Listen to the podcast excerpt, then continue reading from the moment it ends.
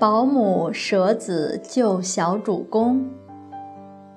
周朝的时候，有位鲁孝公，名字叫称，他是武公的小儿子，义公的弟弟。孝公的另一位哥哥季括的儿子伯玉杀了义公，自立为君，又想来杀孝公。当时孝公的保姆臧氏给自己的儿子穿上了小主公孝公的衣服，让儿子躺在床上，装着在休息。伯玉派的人赶来，就把床上的人杀掉了。保姆臧氏来不及难过，用东西把孝公遮挡着。掩人耳目，逃出去了。把孝公送到他舅舅家里躲藏起来。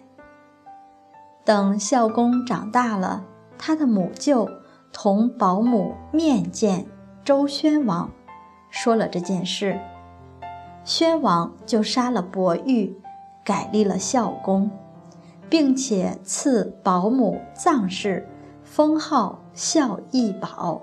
意思，她是孝公一个有义节的保姆乳娘。古时不同身份的人，他衣服的颜色和制式都不一样，看衣服就知道你是什么级别，是什么人。丧事及终生制，在危难之中，为了保自己的小主人。把两个孩子的衣服换过来。另外，追兵也不认识孝公长什么样，进来看到的就是象征身份的衣服，就会误以为他是孝公本人。哪一位母亲不爱自己的儿子呢？这实在是无奈之中的无奈。他只有把自己的母爱收藏起来。他换衣服的瞬间，他想到过我这个可爱的儿子。如果他有这种念头，已经救不了了。又亲眼看着自己的儿子被人杀掉，连伤心都不能有，被人看出来就前功尽弃了。这是一位母亲的隐忍，让人看了又是感慨。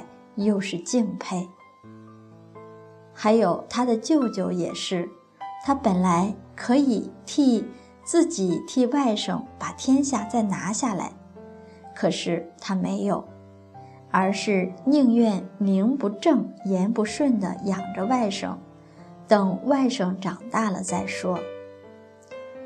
这就是我们的古人，他们做事为了道义，为了遵守着礼度。再难忍，也会选择忍下去，等待下去。